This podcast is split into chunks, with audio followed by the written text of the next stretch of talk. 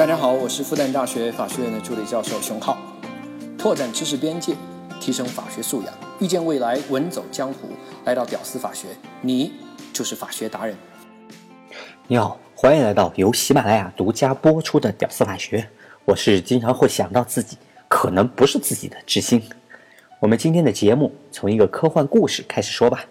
假设未来某一天呢，你是一个在月球上负责挖矿基地工作的工程师。月球上只需要一个人工作就够啦。你已经在月球上工作快三年了，你跟挖矿公司三年的合同期马上就满了，你马上就可以回地球喽，和你的老婆还有一岁的女儿团聚喽。哼哼哼哼，还是和谐一点，两岁女儿好了。这三年里面呢，因为信号问题，你无法跟自己的老婆实时通信，只能看你老婆给你发的视频。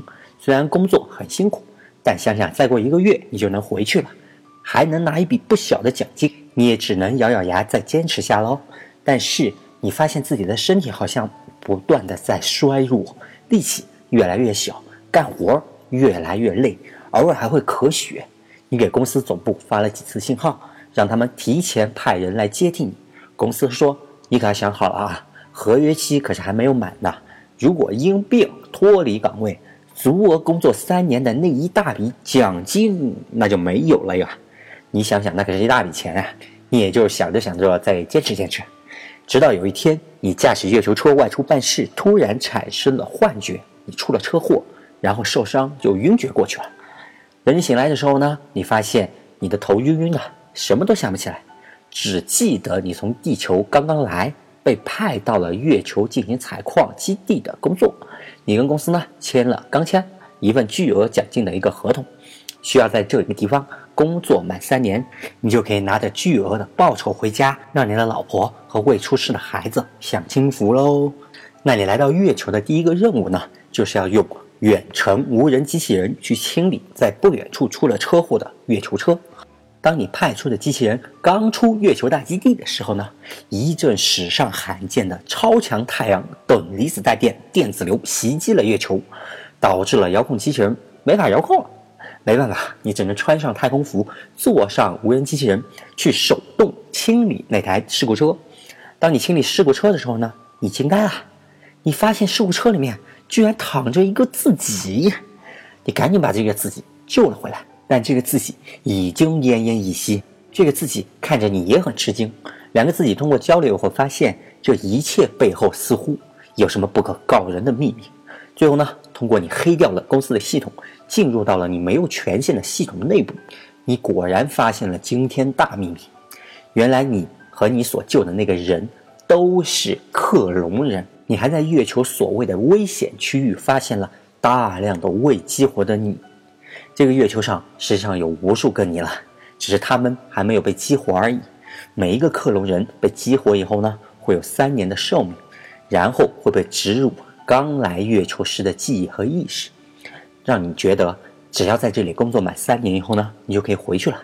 就这样，你被激活后会心甘情愿在这里工作三年，之后你就会莫名其妙的身体衰弱，然后你会出事故死掉，然后新激活的人又会操作无人机器人来把你清理掉，周而复始。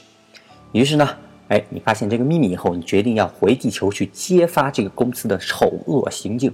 但是你回去以后，你发现你的妻子因为出车祸早就过世了。你两岁的女儿已经十七岁了，而且地球上还有一个十七年后的你。好，故事讲完了。其实呢，这是一部九年前的科幻电影，叫《月球》。看过的朋友呢，可能知道我稍微改了一点点剧情；没看过的朋友也不用看了，因为我剧透差不多了，一不小心就成了剧透狗。好，今天咱们要说克隆人的事儿。那以前呢，我认为。克隆人，因为全世界各国都在禁止，我们国家呢肯定也要禁止了嘛。以后我动不动克隆一个习大大出来，到处去招摇撞骗，或者我邪恶的复制俩志玲姐姐在家玩儿，那社会不乱套了嘛？对不对？别想玩啊！我复制两位小姐姐是为了跟我斗地主，真的。这几乎就是我以前关于克隆人的所有观点。真的是无知而浅薄，还盲目。好，既然今天聊到了这个地方，我们就好好的聊一下这个问题。那首先呢，我们得把什么是人，人何以为人这个问题得说一下，感觉要上哲学课了。那这两期节目呢，我们就把这种哲学级别的问题变成菜市场级别。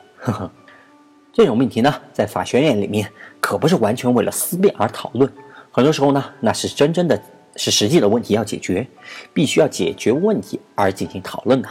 刚刚我们讲的科幻故事呢，就是需要用这样的命题来解决问题。你从月球回来以后呢，虽然你是克隆人，虽然你三年后肯定会死，但是你拥有的记忆、人的形态、外观、意识，甚至情感，你和正常人，和甚至那个原版啊，十七年前的那个原版是一模一样的，没有区别的。那么你是不是现行法律下的人呢？就成了问题了。如果定义为人，那你就有了与人同等的权利。你的原来那个 country V 的那个版本，想要把你这个 country V 给杀掉，那他就是故意杀人罪。但是呢，如果你不被法律定义为人的话，那你很有可能就会只会被定义为物。至于是采矿公司对克隆人享有物权了，还是原版对克隆人享有物权呢？已经不重要了，因为他们如果把克隆人杀掉的话，那是不会被认为是杀人的，只会是认为是处分了自己的物，跟杀了自己家的猪啊、狗啊是没有区别的。这里呢，你可能会说，哎，智兴。你说的那是科幻片吧？咱离这太远了吧？那我想问，克隆人真的是科幻级别的技术吗？你想想，克隆羊多利，那都多少年前的事情了。多利要能活到今天，那都二十二岁了。据我对克隆技术的了解，克隆人是没有太大问题的。以前克隆羊的那会儿，还是用卵细胞去再融合、电融合另外一个细胞的做法。简单说就是把 A 鸡蛋的蛋黄放到 B 鸡蛋里面去，然后再拿给 C 母鸡来孵出小鸡儿。虽然 C 母鸡以为是它的小鸡仔，但是从基因上呢，完全是 A 鸡的基因。现在的生物圈呢，那认为这种技术啊，它早就是上一代的技术了。人家现在都是用诱导干细胞的弄法了。一二年诺贝尔生理医学奖讲的就是这个。但是呢，你知道？诺贝尔评奖可比技术出来要晚得多。人日本人零六年人就弄出来了这个诱导干细胞，很夸张，简直是让时光倒流的神迹啊！这个怎么讲呢？那大家都知道啊，我们的人呢，从卵细胞受精以后呢，要变成一个胚胎，胚胎，然后它就开始分裂，一分裂成二，二分裂成四，到这里呢，基本上都是复制粘贴，所以都是一样的。但是到后来呢？有的细胞它就会分化，有的分化成了脑细胞，有的分化成了肝细胞，分化成了心肌细胞，分化成了各种其他细胞。每种细胞呢，功能特征它是不一样的。比如说，肝细胞，哎，是金刚狼，会再生；神经细胞是闪电侠，传导快；心肌细胞，哎，是路飞，它会收缩。但注意啊，这个是心肌细胞，肌肉的肌。不是那个心肌表的那个肌，谢谢。这个细胞完备以后呢，我们就会慢慢发育成一个完整的一个人。但是呢，这个肝细胞一旦变成了肝细胞以后，它再分裂，它只会变成肝细胞，不再会变成神经细胞、心肌细胞等等。这个诱导干细胞的做法呢，就可以把我们的肝细胞给诱导回去，让它变成最开始胚胎那个万能细胞。然后呢，那个万能细胞又能培育成各种各样的细胞了。当然，既然是万能细胞，它也就可以培养出一个完整的人出来。嗯，这就是现代的克隆人技术。那这个技术呢，因为过于伟大，几乎是诺贝尔颁奖当中速度最快的。从论文公布到诺贝尔颁奖，只花了六年时间，简直是光速颁奖。当然了。这个技术到今天又更进一步啦。原来取细胞啊，还是要去活体穿刺，比如说要取你的一个肝脏细胞，那么要取一点来进行一个诱导嘛，所以要活体穿进你的体内喽。那现在呢，咱们国家中科院已经有能力从人的尿液当中取细胞来进行诱导干细胞了，简直是牛的不要不要的。这就是传说中的尿出个人来喽。玩笑归玩笑，人家可是高大上的研究成果。新的干细胞诱导技术比起克隆羊多利那会儿，那优势简直大的不是一点半点。最重要的一点呢，是通过诱导干细胞再发育成的一个新的生命体，它的寿命和一个新生儿的寿命它是一样的，端粒的长度跟同龄自然育儿是一样的。端粒这个东西呢，大家可以简单理解为人的寿命条，端粒长，人的寿命就长，就年轻；端粒用的多了，那寿命就变短了嘛，端粒就变短了嘛。新的技术呢，就不像之前细胞融合那会儿的技术，出生出来的这个小多粒克隆羊多粒，它就已经寿命去了一半了，出现了各种早衰的现象。因为呢，之前取细胞的时候，端粒就已经用掉了一半了嘛。好，说回来，咱们国家的研究呢，自然也是顶级的这样一个研究了，也发表在了顶级的科学杂志《Nature》上。前段时间呢，看厉害了我的国 这种主旋律的影片，我就觉得啊。别总弄一些大的工程在里面，像咱们国家发表在《Nature Science》上面这些巨大的科学进步的论文啊等等，那都可以说一下了。当然，以后咱们在上面发表的论文会越来越多。咱们过去快速发展的三十年，也是科学技术它酝酿的时期。现在呢，是该不断的出成果的时候了。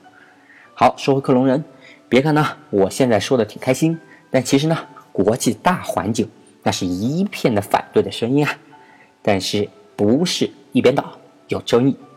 零五年的时候呢，联合国代表大会就开了一个严肃的讨论会议，就严肃的讨论这个问题，并且哎，对联合国关于人的克隆的宣言要进行了表决。我呢就详细的看了这个宣言，简单来说，就是为了维护人的尊严啊啊，要求联合国成员。都要禁止一切形式的人的克隆的研究，哎，就差不多是这么一个意思。那么我们呢，作为安理会的五常之一的大国，却毫不犹豫、坚定地投了一张反对票。对你没有听错，联大让禁止一切形式的克隆人的研究，可是我们不同意。怎么回事呢？敬请收听下期节目，能听到最后的都是真爱。我是志新，我们下期再见。